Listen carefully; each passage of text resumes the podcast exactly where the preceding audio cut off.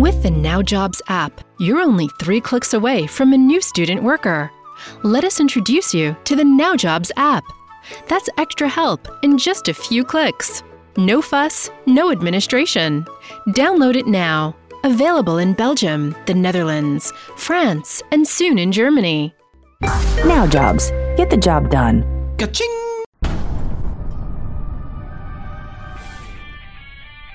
Some podcasts do it for the fun. Some do it for the fame. Chad and Cheese, they do it for global effing domination. That's right. Bringing America to its knees was just the beginning. Now they have their eyes set on conquering Europe. And they've drafted industry veteran Lieven von Neuerhauser of Belgium to help them navigate the old country and bring H R's most dangerous podcast across the pond to trash talk like never before. Not safe for work in any language. The Chad and Cheese Podcast does Europe. Oh, yeah. Guten Tag, meine Kinder. You're listening to the Chad and Cheese Podcast does Europe. I'm your co-host, Joel. I'll never be Royals Cheeseman. And I'm Chad. Show me some of that football. So wash. On this episode, a major global reshuffle in online classifieds. Wage inequality is a problem in all kinds of languages. And Swiss sex workers, still the world's oldest profession, you know, in case this whole podcast thing doesn't work out. Europe has a bunch of countries in it. European, talent, intelligence. What does it mean? Imagine a world where it's easier for you to find and know your target group. Where it's easier to recruit and attract the talent you need from a European talent pool. Every year, thousands of corporate recruiters, H R departments and intermediaries rely on Intelligence Group to make that dream a reality. Intelligence Group is the European market leader in recruitment talent intelligence. With innovative dashboards and tailor-made research in twenty-eight European countries, it is our job to empower you as a state-of-the-art, data-driven recruitment business partner. Recruiting with data is great. Recruiting with Intelligence Group is better.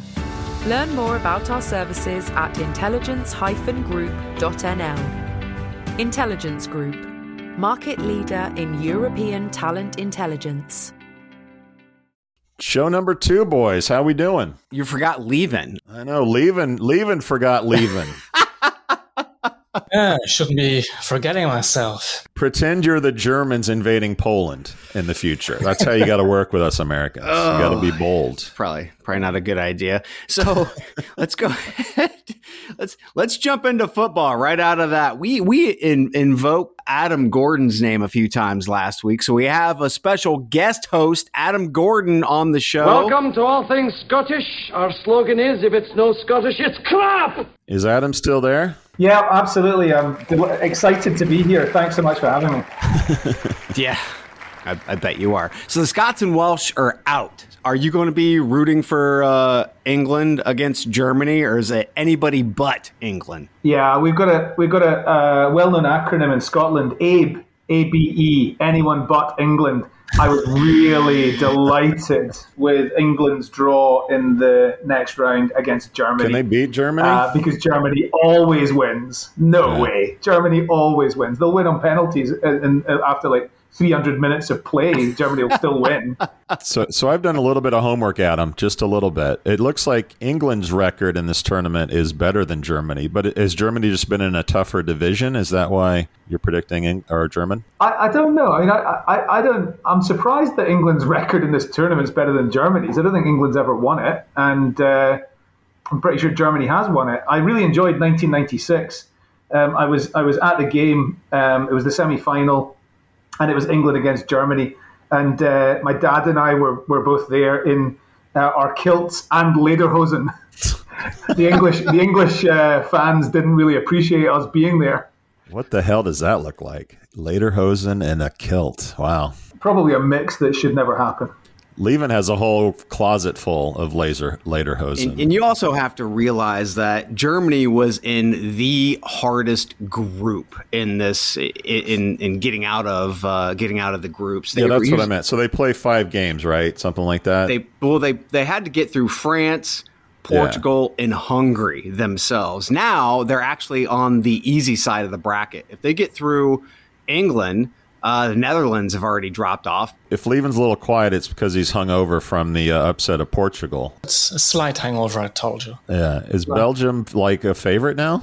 Yeah. They were a favorite before. Belgium was actually ranked above Portugal in this one. So Bel- Belgium's yeah. ranked number one in the world, number yeah. one football team in the world. And yep. to me, Belgium's the second favorite. I think France is probably the favorite. Oh, what about Italy? Italy's looking pretty tough. They didn't look great the other day, but they're looking pretty tough. They're a dark horse. They're a young team. Uh, and they've got a, they've definitely got a chance. It'd be an upset. If they, it'd be a surprise if they won. Yeah. But it would be very cool. Well, when do we play against Italy? Is it Monday? Yeah, it's soon. It is very soon. I mean, and again, Belgium got screwed in the upper left-hand quad. It's going to be like a slaughterhouse. Whoever gets out of that will have France to deal with in the semis, right? That's ridiculous. How were the teams actually picked? Because that didn't look like a, a fair draw at all. No, it's all out of a hat. They put all the, they put all the teams into like a big ball. And then they have a big ceremony with like hundreds of people getting prawn sandwiches and, you know, cup, cups of tea in their suits and ties. And uh, they get a model or a pop star or somebody who pulls out the names. And uh, yeah, you're right. Sorry, uh, Joel, when you said that, you know, uh, England's got a better result in this tournament, that's because England had the easiest possible group. Oh, fuck, they had yeah. Scot- they had Scotland. Yeah. They had the Czech Republic and they had Croatia. And Croatia are pretty good. Czech Republic actually did very well the other night, beating the Netherlands. Exactly. They killed the Netherlands yesterday. Well, the red card didn't hurt, right?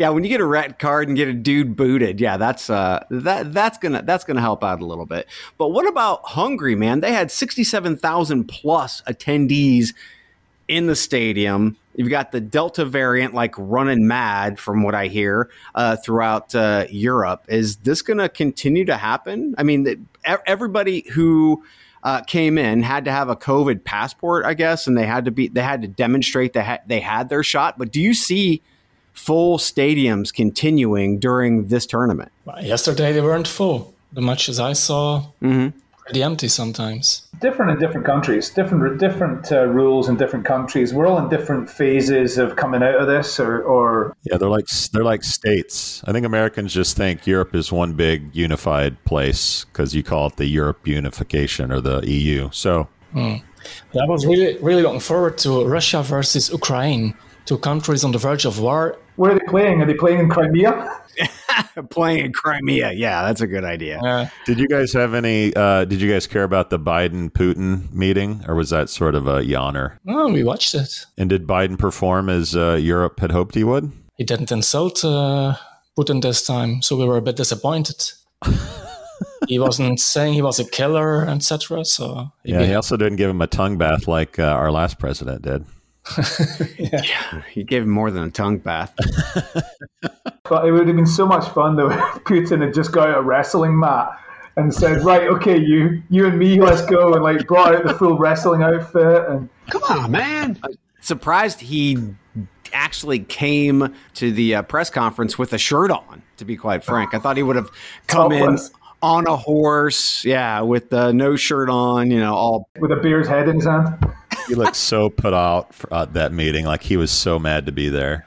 Well, he was, because he generally doesn't have to answer questions from press yeah. unless they're, I mean, if they're his press, and, you know, they're going to ask the questions that he allows asked. Speaking of not happy, I got a lot of flack for my Beamery commentary about their uh, recent. What kind of flack? Fundraising. Well, I, I was kind of negative on the company, and uh, okay. Adam in particular was quick to tell me that I sucked, and he's a huge fan. I, I, I'm not sure I said anything other than I completely agree with all of it that you said. Um, the, the the only thing is, I mean, I, I don't think they're going to be losers, which is what I think you said. I don't think that. what, what, what, I, what, I, what I'm absolutely sure they're not going to be is a C R M, because the world does not need recruitment C R M as a category of technology. So, you know, you've got applicant tracking systems that are building their own folders effectively, so you don't need a C R M if you've got an iSIMS or if you've got a smart recruiters. You just don't need a C R M. Where it's still adding loads of value, I guess, is if you've got a Workday or a SuccessFactors, but both of those have either built or are in the process of building the same type of functionality.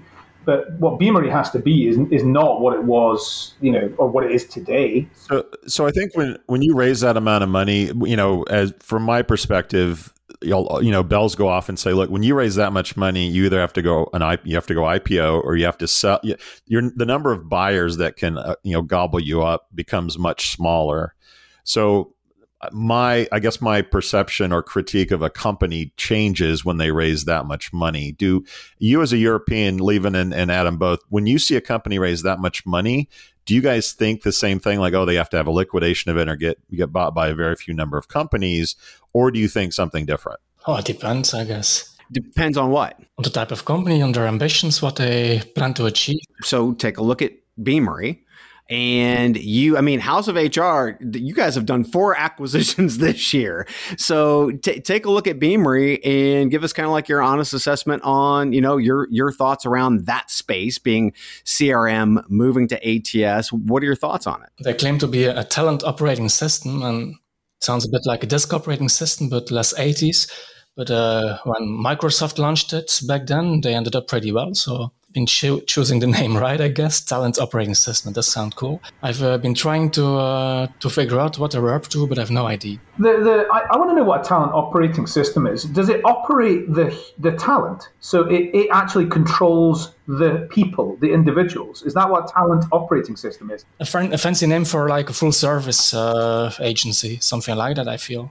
To me, it's a terrible, terrible name to call any type of technology, is that it operates the talent. I don't know who came up with that, but they need fired. Yeah, well, if you take it, take a look at Eightfold, who came out with the Tip talent intelligence platform world, right? And then you've got Phenom's candidate experience, and then you've got uh, Beamery with this operating system thing. They're all trying to come up with new names or new ways not to say applicant tracking system. Whoever came up with a Tip, whoever came up with that, they also need fired. There is an established... Talent intelligence is an established process within recruitment, which, and they do not do talent intelligence. So that was the wrong description again. True. Um, the, the toss and the tip both need yeah. tossed into the tip. toss toss in the tip. Uh, I tend to agree with Adam. If you say talent operating, it's like, it's too harsh. It's, you can nurture talent, but to operate talent, it does sound a bit... offensive almost. Lieven, tell me what you think about the convergence, though, because we have now all of these quote unquote C R Ms and or matching platforms or whatever they they are.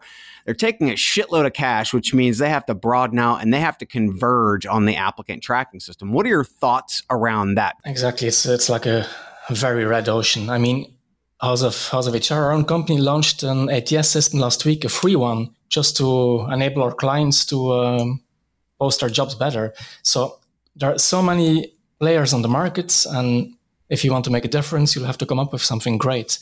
And then one hundred thirty-eight million might help, but uh, I'm not sure how they're going to do it. There, there's a third option. So you know, you, uh-huh. you, you said the, you said they either get bought by somebody, but it, you know, the number of companies that buy them do it starts to become smaller because of the amount of money they've raised, or they or they go for an I P O. The I P O option is something that they might do, but there's a third option, which is they just become a walking zombie.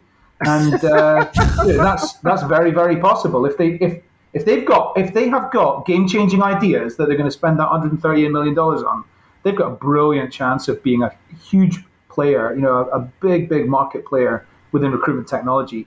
If they're out of ideas, they're a zombie. They're becoming a zombie, like slowly. Well, everybody has ideas. It's all about prioritizing and then being able to execute on them without getting too too wide. And and when you start taking money like this, you have investors coming in and pressing you to, to be able to do things that are on the fringe of quote unquote vision, right? So how do you stay disciplined to do what you need to, to be that expert in that, that one space, as opposed to be really shitty at everything else? Well, with one hundred thirty million dollars, you don't. I mean, you, right. you have to go broad. You have to, and the convergence that you've been talking about has to happen. They have to take in, take over the applicant tracking system area, um, because the, you know the world doesn't the world does not need recruitment C R M. All the all the A T Ss are building it. Even Workday's building it, which is really interesting as well, because Workday obviously invested a lot of money into um, Beamery. So I mean, the supposition was that they were going to acquire Beamery at some point. which they haven't done and don't look like they're going to. And probably one hundred thirty-eight million. No, they could still they could still buy it, but yeah. You'd have thought they'd have done it this this round rather than somebody else investing.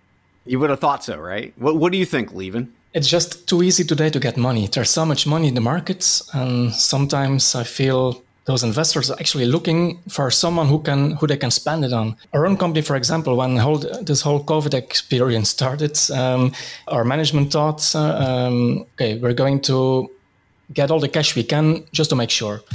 And we ended up with four hundred million.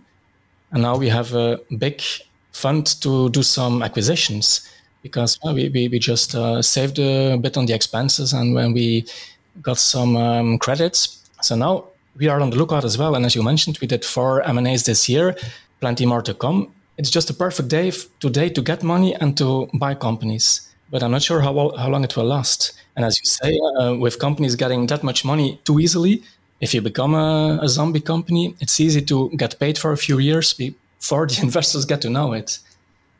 And speaking of a lot of money...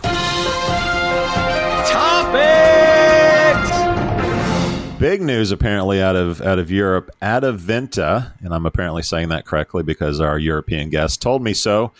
Uh, the Oslo-based marketplace operator uh, last week announced it has completed a nine point two billion dollars cash-in-stock acquisition of eBay Classifieds Group, the biggest deal in the history of classifieds, everybody. The transaction has created a company with annual revenue of around one point six billion euros. That's based on two thousand nineteen results. Adevinta now becomes a whole new company that almost doubles in size. Here are a few of the other highlights. Uh, this deal catapults Adevinta from number eleven in classified revenue globally to number three. They're after Recruit Holdings, our buddies who own Indeed and Glassdoor, and fifty-eight dot com, I believe, out of China. This is also based on two thousand nineteen. It establishes a near-dominant classifieds company across Western Europe with the leading horizontals in each of the big five economies. It also ends any ambition process, which we've been talking about, making a lot of acquisitions lately. Uh, any any ambition they have to become a major player in Europe and a truly global operator across both emerging and developed markets.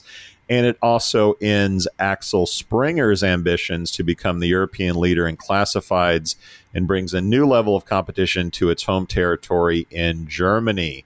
So, yeah, it sounds like a pretty good, pretty big deal. What do the Europeans on the show think? It's great for European companies that they're buying American businesses because normally it happens the other way around. What, what some people, especially in America, what people don't realize is Europe has twice the population of the U S A in half of the land space. So it's a very, very complex territory.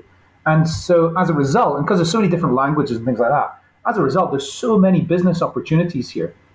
You can, uh, you could, you know, you can target different countries. You can target different professional interests, different personal interests. There's all sorts of ways of slicing it up, and I think you can slice it up a bit uh, more. So the opportunities are probably bigger than they are in, in the U S A for a few different reasons. Adavint is a company I know a little bit about because they're one of my customers. Um, generally, people have not heard of them because they're better known by their brands. Um, and in the U K, they're not very well known because I think their their main brands are in Spain and France and Germany and other places. So they, they don't really have an awful lot of presence in, in the U K until... What are some of their bigger, more well-known brands in the in the continent and particularly uh, job search ones in particular? Are there any that stand out? InfoJobs in Spain, that's the one I know. And another famous one is Marktplatz in the Netherlands, but uh, that's mostly just classifieds. But um, it's really fragmented. I think jobs is just... a rather small part of what they're doing. So on the U S side, was eBay Classifieds anything that uh, you guys thought about when you advertised or looked at competitors? Not we. No, no, not here either. No. It probably impacts uh, Canada on our side with Kijiji, which is uh, huge classifieds online there in uh, Canada. But I guess Kijiji wasn't a thing over in Europe. No, not at all. They have a very diversified portfolio. I mean, that, if you take a look at it across geographies, verticals, notably Germany, France, Netherlands, Spain, Canada, Brazil. I mean, really didn't have anything at all in the U S.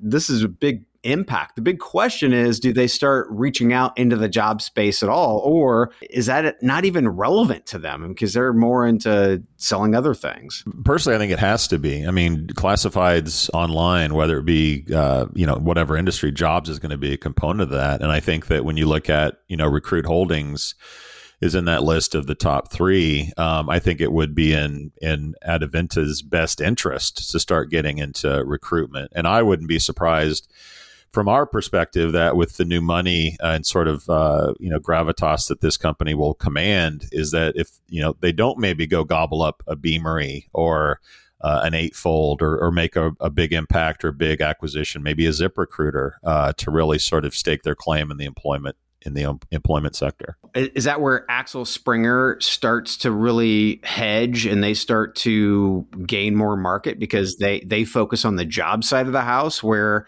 it seems like Adevinta is uh, kind of have, they have a blind spot right now? Is Recruit Holdings number one, did you say, in, in the world for classifieds? And Recruit Holdings, do they only do recruitment? It's based on classified revenue. So yeah, Recruit Holdings is number one. So obviously jobs is their number one. I don't I don't even know if they're in anything else, but in revenue, that's the list. Yeah, it's just surprising. Indeed, and Glassdoor, a company you can compare to this one, then they might be big, but it's, in my opinion, something different. You can't compare Indeed with, let's say, InfoJobs in Spain. But does but does Adevinta sort of make some big moves now with the uh, enhanced revenue to make a make a big move in recruitment? I mean, is there anyone in Europe that you guys would say, wow, if they bought them, that would be a huge deal? Yeah, if they if they bought Axel Springer. if they bought Stepstone and Totaljobs and all of these, then. Yeah, yeah. But um, it, again, it's very, like, probably a bit unlike the U S A. It's it's much more country-focused. Yeah, segmented. So the, the biggest, like, outside of Indeed, the biggest... Uh, job boards in the U K are not anywhere else. Like Reed is, I think, probably number one after Indeed, and then and it, but it's nowhere else. It's only in, in, in the U K. Totaljobs, I'm pretty sure, it's the biggest in tech, and I'm pretty sure it's nowhere else outside the U K. Um, and it'll be the same um, where Lieven is, and, and yeah, it's it's really very fragmented, and there are many local players who are dominant just in their own region, and you have a few global players like Indeed, for example, but uh, not that many. I mean, Stepstone, for example, must be number one, the number number one European like jo- owned job board, but I'm pretty sure it's not in the U K. It's certainly not one that um, any of my customers use regularly. And young people just don't know Stepstone anymore. It's not that bad as with Monster, but one out of two has never heard about Stepstone. People graduating now, so it's it's also old school. Wow, that that's that's big. So fifty percent of the people that are actually graduating don't know Stepstone. Is that what I just heard?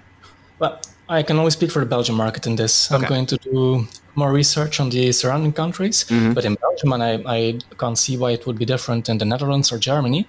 But Germany, Germany may be, yeah, it's their biggest market, so they're advertising a lot. But uh, to young people graduating now, they never heard about Stepstone here mm. because they don't advertise anymore. It's just too expensive. So Adev- Adev- Adeventa's move would be to gobble up a bunch of smaller fish, is what you're saying. It's what they do. They have forty-four brands, so... can buy a few more and, and act local. It depends if they. It depends if they think recruitment is a strategic, you know, opportunity for them, because there's money there. There's a, a lot of yeah, but a lot of media businesses think it's so fickle, uh-huh. and it's such a. It changes. It changes too much. It's non-predictable. Um, it's not easy to control. It's completely linked to economies which are out of their control. So it kind of kind of depends whether or not it's a strategic, you know, priority. I agree. Like recruitment is difficult because you have no no loyal candidates. People are looking for a job. They find a job and they hope never to be having to look for a job again. So when you're a newspaper and you can convince someone to become a, a reader, then you can have him for years. And if they read the classifieds for the cars, et cetera, they can buy several cars and they, whatever. But with jobs, it's difficult. You constantly have to focus on new potential candidates, new clients, so it's it's really expensive to keep advertising. It's investors. I mean, talking to my, for, from my own knowledge of talking to like V C firms, I, uh-huh. I probably one in two V C firms I've spoken to about investing in my company over the last couple of years have said, yeah, recruitment's just of no interest to us. It's of no interest to, and I've and I've, I've asked them why, and they've often said it's because it's unpredictable, it's too fragmented. It's difficult to predict what's going to happen with it. That's why you diversify, right? I mean, that's what it's all about. And you take a look at like Adevinta's, their portfolio, it's incredibly diversified. So my question is, are we looking in the wrong space? Are are these organizations really looking long-term to challenge Google to have all the classified information instead of, like Lieven said, you know, we're not always looking for jobs. That's right. But all, with all the other classified information, this could become closer to a lifestyle platform than just going over to Indeed for jobs, right? So do you think this could be prospectively a play to be able to gain Google share? Again, that's a that's a boardroom that's a boardroom question, but mm-hmm. given the amount of money that's gone into it, there's a, definitely a strategy which is around data. I mean, Chad, we've talked about, you know, talent dot com, uh, which is now, you know, a top ten, if not top five now, trafficked job search engine. And I know Jubal is is a player globally as well. I could certainly see Adevinta looking at Recruit Holdings' strategy of getting, you know, sort of a job search platform that's growing uh, and already has a ton of traffic that is probably affordable for them in making a move like that. Maybe we should just talk to them. Oh, that takes work, Lieven. Come on, man. But uh, it's it's interesting to see the uh, where they came from. They used to be part of Schibsted, which was a major and still is a major newspaper publisher in the Nordics. I think Norway, I'm sure. And when I was working for a, a Belgium newspaper company twenty years ago, and uh, I worked for Jobat, which is still is the biggest uh, job site, the local job site. We looked at Schibsted, and they were the most innovative people back then, and they launched Adevinta and.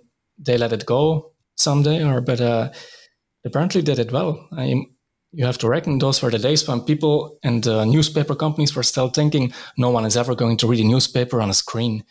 But they believed in it, and they launched all those platforms, and in the end, they were totally right. We'll go talk to Adevinta when they fly us to Oslo. How's that? How's that sound? I'm in for that. Everyone deserves their best job. That's what Fiji stands for. We make a big difference for independent recruiters with the strength of our fast-growing recruiter network. At Fiji, you can be your best self and work for the company you'd like whenever and wherever. We support you with the best digital and online recruitment marketing. We offer professional business development support, recruitment specialist training, and a bit of rebellious network meetings. Let's join strengths and help more professionals find the job they love. Celebrate recruitment and join Fiji at F Y G I dot N L.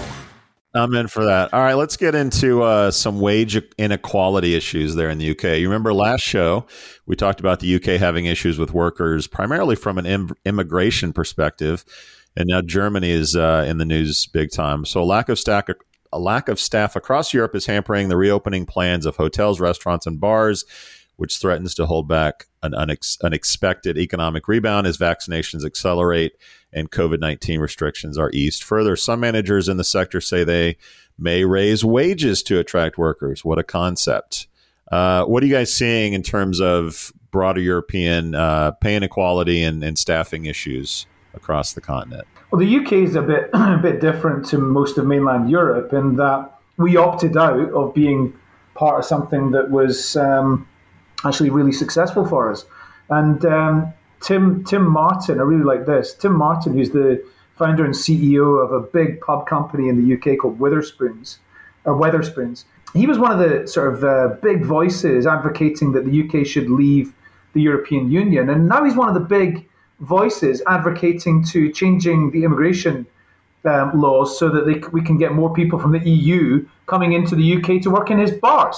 A bit of a bit of an irony there, um, but our our challenge definitely is in the U K that we don't have as many really talented and brilliant people coming from the E U as we did have. So in, I mean, in the U S, we've obviously we have this this big issue that we don't have pay transparency, and thus it. It's really hard to to focus on pay equity if you don't know where the problems are at, right? So I was actually on, on Twitter this weekend, and a business leader from Europe actually tweeted, uh, I don't advertise a salary.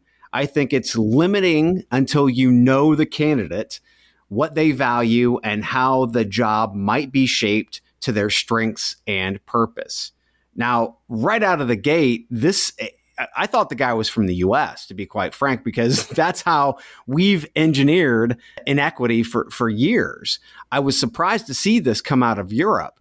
And there's also uh, a new proposal by the European Commission uh, on transparency. Now, that I would assume is not going to encompass the U K now that the U K is doing the Brexit. But what about Europe overall? Is there a movement to, to transparency in some uh, in some countries? Is it mandated? How does how does it work? And how do you guys deal with that? How do you navigate all that?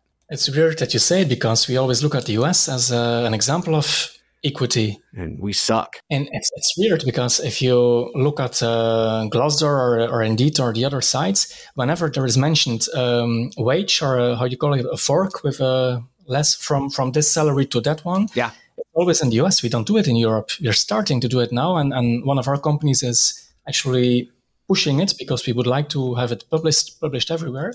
But in uh, most European countries, you never see a salary in a job advertisement. So it's hush-hush, and people don't talk about salary, which is easy for H R, of course. Well, you're seeing that on Glassdoor, though. And Glassdoor actually artificially injects salary range into most of those jobs. That was not put on the actual job description by the company. Yeah, we actually started... Uh, Uh, filling in those ranges because of Google for Jobs and because of Glassdoor. Ah. Yeah, so they did a good thing. That, that strikes me as strange because I think most Americans consider Europe very progressive and uh, over-regulated probably. And the fact that there's never been legislation created to require salaries or salary ranges on jobs is kind of surprising to me. There is a minimum wage. That's a very good thing. But there's not a maximum one. Yeah. That's a good thing, too. And Adam, it sounds like the U K issue is more about we don't want to pay people more. We just want to get more people that will take less into the country. Whereas maybe uh, the mainland Europe is more they might have to raise salaries because they already have the immigrants. Am I right about that or no? The U K um, has got some problems, um, as I think everybody knows. And one of those problems, to my mind, is that it's becoming more like the U S A when it comes to aspects of employment. And so that person, I'm not surprised that that was somebody in the U K who said, look, I don't want to I don't want to advertise my salary because I want to see what the people who, you know, are bringing, and then I'll decide what I want to pay them based on who's bringing what. That would be a probably a small company view of what to do. So I, I would be surprised if that person was not running a small business. Mm-hmm. And so, you know, they're, they're looking at those kind of details on a hire by hire basis rather than having set policies. They probably don't have any policies in that company. I do think in general, and I'm not taking this up a level in terms of the, the subject, but we we in the U K ha- are taking capitalism a little bit too far, and we've got a scenario where the rich are richer than ever and the poor are poorer than ever. Join the club. That's not that's not acceptable, and it's becoming, yeah, exactly, it's becoming very like the U S A, and I, I don't like that. I like the way that things happen in certain parts of Europe and Scandinavia and places like that where, you know, there are better protections for people. There's less inequality. Uh, I think some countries like Denmark take it a bit far. Mm-hmm. Germany and France have taken it a bit far in terms of their employment, kind of uh, you know, employment rights. You can't really fire people, stuff like that. I think in the Netherlands it's a little bit like that as well. Uh, but I am slightly concerned about the U K becoming too too much like the U S A when it comes to capitalism. Although where I live in Scotland, um, they, they, they don't really want, uh, the majority of people don't really want that kind of ideology. What about unions? And, and I mean, because I know that here in the U S, I mean, we've been busting unions for decades now. Belgium, from a report that that, that uh, I read, actually fifty percent of the employees uh, uh, are in unions. Uh, Finland's like seventy-four percent, Sweden seventy percent, but overall the E U average is twenty-three percent. So what do you think that has to do? Collective bargaining, uh, ensuring, you know, obviously equity. Do you think that has a large impact as well? And has the U K also been busting unions? Unions have been getting unions have been um, getting eroded in the U K for a long time. They're, they don't have anything like the power they used to. Um, and one piece of evidence of that is that they, the unions control the Labour Party, which was for a long time the number two political party in the U K. And I, I don't know what number it is just now, but you know they're getting no votes from anybody really. Um, but I personally support trade unions, and I think they ensure that companies treat people right. So one of the big issues here in the States is uh, sort of, you know, federal funds have been going into uh, unemployment benefits for a while where they typically don't. It's typically a state um, a state benefit. And a lot of a lot of the the critique of not being able to fill jobs has been linked to, well, the Fed just keeps keeps spending money on people. Why would they want to go to work? So quite a few states in the country, uh, seven recently, mostly uh, red or conservative states, have cut off the sort of federal uh, funding for that, hoping that that would send people back to work. I think it's still a little too early on exactly how that's going to play out. But do you guys see in Europe a big initiative to cut off unemployment funds from that were that were linked to COVID? Um, what's the situation there? And, and do people think that cutting off more federal funding will lead to more people coming into the workforce? Well, arguably, the, arguably unemployment benefits are generous in the U K. You've got parts of the U K where you've got three, four, five generations of unemployed, of people that have never worked, and they're going to college in order just to tick the right boxes so that they can continue to not work. How much money do you guys give them a month in the U K? There's no fucking way an American can live off the shit that we get. How much do you guys get? Well, this is the thing. I've been listening to your show the last few weeks, and I've been listening to this problem with getting people working in the U S because of the unemployment benefits to do with COVID. And I'm thinking, well, yeah, I mean, that's just like the status quo in the U K. You you you, you don't have you can earn as much for doing nothing as you can in most service jobs. You know, most service jobs or construction jobs or, you know, those types of roles. So what's the incentive to work? Pride, I guess, but also national insurance contributions. You, you get you get national insurance contributions when you when you work, and that contributes to your state pension and things like that. So there are, I mean, there are some benefits, but uh, to, to to to working over over not working. But it's a, it's not a, it's not a terribly difficult life to not work. You can't speak for the whole of Europe, but um, because it's really different and there are several legislations and uh-huh. depends on the country. But uh, just to give you an example, and I have to be very careful with, uh, with what I'm going to tell you now, because unions and the temping industry are not the best friends. So I need to watch my language. yeah, they're, I mean, they're they're big in Belgium. I mean, the unions are. Yeah, I'm going. Just one example, which I think I can tell you. Uh-huh. You know. Um, Unemployment, uh, how do you call it? Wages. Uh, if you're unemployed, uh-huh. you get a okay. They are paid by the unions, and they get a small percentage of every paid wage to uh, to just to be able to work. And the unions get some some of the money, so they actually get better the more people are unemployed. That's something nobody is realizing, but the more people are unemployed, the better for those unions. So they pre- protect their people. And they don't activate them. If you're unemployed, if you don't want to work, they're not going to tell you you should work because you're able to work and you're not getting money for doing nothing forever. They actually get richer the more people are unemployed, and that's a terrible system, in my opinion. Who's the toughest country on people who don't work in Europe? I think uh, the toughest that I know are probably uh, maybe, yeah, and then the Eastern European countries.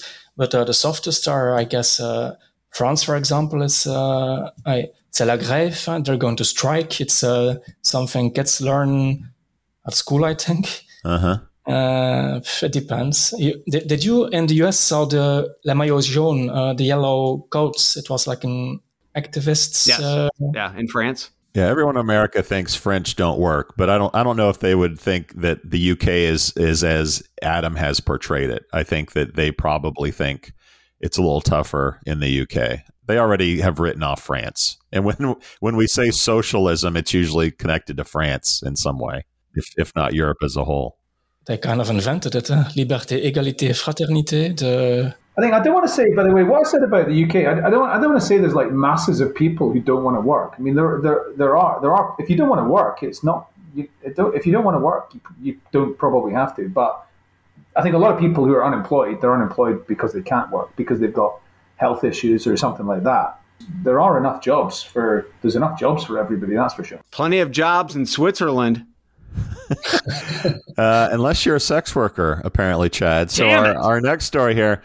So Switzerland's highest court last week rejected foreign sex workers' access to compensation for pay due to the coronavirus, con- Jesus, coronavirus pandemic. I've said it so much in the last year, I can't even pronounce it anymore, saying temporary workers were ineligible for short-time work payouts due to their short stay. The court denied a request by an unidentified sex club operator in the northeastern canton of Thurgau, I'm saying that maybe correctly, whose thirty workers were put out of work from March seventeenth until June fifth last year when the club closed due to government measures to contain COVID.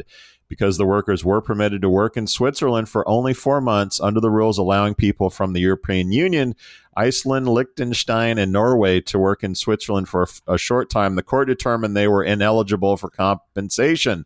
Ultimately, the court said sex workers did not fit the criteria of employment. Guys, aren't sex workers people too? Is is that just a transient job? Because it seems like uh, only only only immigrants are coming in to do it. Yeah, let's ask Adam and Lieven about sex workers and how transient it is. Guys, do do women and uh, sex workers just come into town for a few months and then leave? Is that is that the uh, the status quo? The Swiss way. My question about this article is: is it is is is the is the focus on sex workers just clickbait? Because um, surely it applies to anybody who's basically working on a short-term visa or something like that. Um, I mean, they're also only you know if I'm if I'm um, working in there's a lot of different jobs. If I'm where there's only a short amount of time that they're actually going to be in the country, so I think fo- the focus on sex workers is just to put it onto podcasts and stuff like that. But um, as far as I'm aware, what are you saying, Adam? Sex workers um, prefer to like build up a clientele, um, it, you know, uh, it, where they are, and so lo- a bit of like long-term sort of, um, you know, uh, working is is the right the right thing to do, unless they're taking the sort of Tim Ferriss um, kind of um, attempt at traveling the world and having sex for money. From an American point of view, I mean, this th- these are not like uh, legal jobs. So there is no sort of government benefits uh, for being a sex worker, because if you're doing it, if it's not in places in Nevada, it's illegal. So there is there are no benefits. So I think that's why there's some level of shock um, to read the story as an American, is that, wow, sex workers actually have these rights. And in Europe, apparently they do. It's just a matter of they weren't here long enough. Yeah, I mean, it's not a, it's not an actual job in the U K. It's not like a I'll, I'll rephrase that. It's not it's not a job. You don't get your national insurance payments for being a sex worker in the U K. Uh, you know, you, your um, contributions aren't aren't aren't part of that. It's not an official job. It, it definitely is in some countries, but um, in Belgium and the Netherlands, it is. Yeah, yeah, yeah. So that's what I was going to ask. Belgium, Netherlands, it- and Switzerland. Germany as well, yeah. Okay. Switzerland probably too, but um, I thought the the problem with the Swiss government was they just didn't consider it work, probably because of the high fun factor. Is is it legal? Is it legal in Switzerland? I guess so. I'm not sure. It, it said that there's no real employment contract between the club operator and the sex workers. It seems as if there was a contract, much like we have contractors and quote unquote statements of work, which uh, the sex workers decide themselves on what services they're going to provide. If they had a contract, it sounds like this would be this would be null and void, that they would actually have an opportunity to gain uh, some of these entitlements. The problem is it's illegal to exploit people. So the job where you own a bar and you put people to work, that's illegal, but uh, sex working on sich is okay. Well, maybe it's not okay, but it's not illegal. I mean, could you imagine what the contract says in terms of like the scope of services? You'd have to like a, you'd have to have a proper to have a contract. I think you need a job description so that you can link the contract to that. So that in the case of unful, unfulfilling your uh, you know fulfilling your duties, what what do they exactly involve? And were these jobs posted on Adevinta? Probably. Yeah, probably. Those are the advertorials re- um, read most. Oh, hell no. You're thinking no. of Penthouse Forum. Those are the things people actually look at first when looking at those little advertorials. The only problem I have with this whole industry is is the exploitation aspect of it, because, yes. of course, it leads to human trafficking and people doing things slavery. in order slavery yeah. and all that kind of thing. I mean, if, if somebody... I've got no, yeah, underage. If also, I guess the health aspect, feeding a habit, because if they're doing it in order to pay for um, some sort of substances, which they shouldn't really be taken either. There's aspects of that which are bad, but other than that, there's nothing wrong with it as an industry. Yeah, so I guess, uh, Joel, it seems fairly simple. Uh, Adam and Lieven, we're all on board. All we need now are real employment contracts for sex workers, and we should be good. I'd have given them. I'd have given them the COVID payments. No problem. That's fine. Hey, there you go. Is that is that all you would have given them, Adam? Adam? Yes. Yes. Europe has a bunch of countries in it. What a large, strange, complicated continent Europe is. It is weird. I mean, it definitely is weird. forty-four years living in it, and I still think it's weird. Absolutely. And with that, we, we out. out. Thank you for listening to, what's it called? A podcast. The Chad, the Cheese, brilliant. They talk about recruiting. They talk about technology. But most of all, they talk about nothing. Just a lot of shout-outs of people you don't even know. And yet, you're listening. It's incredible. And not one word about cheese. Not one. Cheddar, blue, nacho, pepper jack, Swiss. There's so many cheeses and not one word. So weird. Anywho, be sure to subscribe today on iTunes, Spotify, Google Play, or wherever you listen to your podcasts. That way, you won't miss an episode. And while you're at it, visit w w w dot chad cheese dot com. Just don't expect to find any recipes for grilled cheese. It's so weird. We out! The Jim Stroud Podcast explores the discoveries and trends forming the future of our lives. Brain-to-brain communication, robot bosses, microchip implants for workers, and artificial intelligence replacing human workers are all happening now. If you want to know what's happening next, subscribe now to the Jim Stroud Podcast.